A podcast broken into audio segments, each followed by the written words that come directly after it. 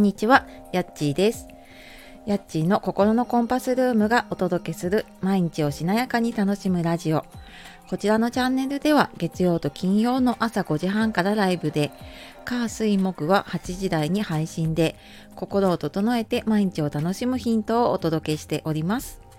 メンバーシップの方は週1回配信やライブでよりリアルな私の体験談を通してしなやかな物差しを持てるための、えー、配信やと質問相談にお答えするライブなんかも行っていますのでよかったら1ヶ月だけでもお試ししてみてください。本日もお聴きくださいましてありがとうございます。えー、いかがお過ごしでしょうか？えー、ちょっとしばらくお知らせしていなかったので、えー、久しぶりにちょっとお知らせをすると、来月6月17日の午後、都内でマルシェに初出店をします。えなんでマルシェって思った方いると思うんですけれども あのちょっと SNS でねつながったお仲間で、まあ、いろんなワークショップだったりピアノの演奏だったりがある中で私はパワーストーンのグッズを本当にねこれやるって決めてから初めて作り始めているものなんですけれどもあのストラップとかねあとブレスレットとかあのいろんな方のねちょっとこう願いが叶うお手伝いができたらと思って、あの、今一生懸命作っています。もしお時間ある方いたらね、ふらっと遊びに来てもらえると嬉しいです。はい。えー、全然余談なんですけどね今日あのスタイフを始めた頃からつながらせていただいている方とね初めてリアルでお会いすることになっていていやなんかねあの本当にねこういうのでつながって会うことがちょこちょこと出てきてはいるんだけれどもんなんかねあのすごく楽しみな、はい、時間になりそうなので、はい、ちょっとね今日は行っていきたいと思っております。で今日はミスチル31周年自分の好き楽しいを素直に感じる大切さっていうことで、えー、お話をしていきたいと思います。ごめんなさい笑っちゃった。あのーまあ多分ねもう今日はこのタイトルの通り多分私がこう熱くミスチルを語るんだなと思っていらっしゃる方あの正解です。その5月10日ってねあのミスチルのメジャーデビューの今日が31周年の日なんですね。なのでちょっとどうしてもねこれおめでとうが言いたくてすいません。あのこの配信をさせて配信を通してちょっと言わさせてはい伝えさせていただければと思っております、えー、ミスターチルドレンさんあの本当31周年ねおめでとうございます。えー、もうねなんか私の人生と共に歩んできてもう多分半分以上かな。はいあの歩んできてもう本当にねあの自分の人生の苦しい時辛い時もうなんかね何度も何度もこう支えて乗り越える力をくれた音楽なのでね、えー、本当にこれからも応援しております。えー、これからもね、あのー、ぜひぜひ素敵な音楽を届けてもらえたら嬉しいなと思います。はい。で、あのー、31年ってすごいですよね。あの31周年って去年ねあの30周年でちょうど私は去年の今日かあの5月10日に東京ドームのライブにはい、行く多分ウキウキな朝を迎えていたと思うんですけれどもね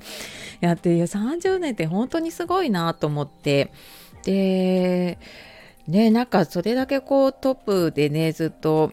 えーと、走り続けるのもそうだしうんでなんかメンバー同士の本当仲の良さっていうのもねすごい伝わってきて本当ね去年のこの東京ドームのライブってうん私はちょうどねコロナでライブができなくなってなんか徐々にねオンラインの配信とかはあのやったりとかはしてたんですけどそのリアルでのライブは3年ぶりかな。だったので本当もうなんかそのライブの雰囲気と、まあ、声は出せないからちょっと前とは違うんですけどでももうなんかその雰囲気とうんもうなんかねほんとオープニングから私はもう大号泣をしていたぐらいそのリアルでこう同じ場所でこう同じ音楽を聴いて同じ感動をこう味わうっていうあなんかこんなにすごいことなんだなっていうのを改めて感じて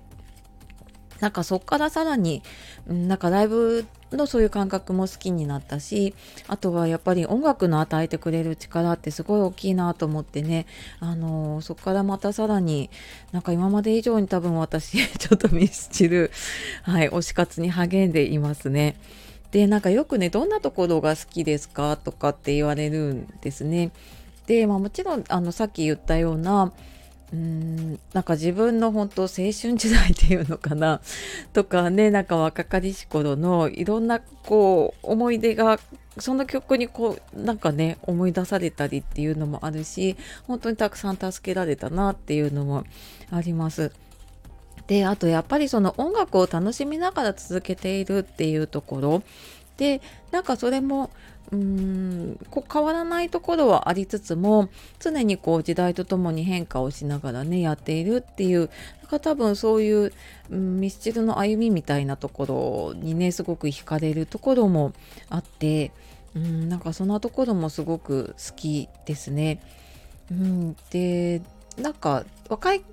時はね若い時の良さがあるしなんかこう年を重ねてきての今のねミスチルの良さっていうのもすごく感じるしうん、なんかねあの中のテレビ番組で言ってたのがいまだになんかメンバーの家に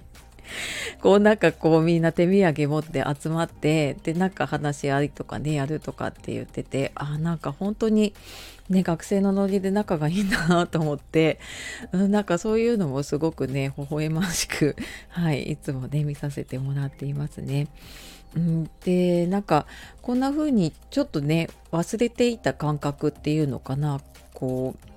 ね、リアルの、まあ、ライブもそうだしその好きなものとかね楽しいって思えるものっていうのになんかちょっとねこの何年間か心が動くことが少なかった気がするんですね。まあそれはなんかオンラインだったりとかねそういうのが増えたこともあったりするのかもしれないんですけどうんなんかやっぱりそのね自分が好きなこととかあ楽しいなって思うことついついでなんか今やらなきゃいけないことに押しつぶされてしまうんだけれどもなんか私は去年のこのライブに行ってからやっぱり自分の好きだなって思うこと、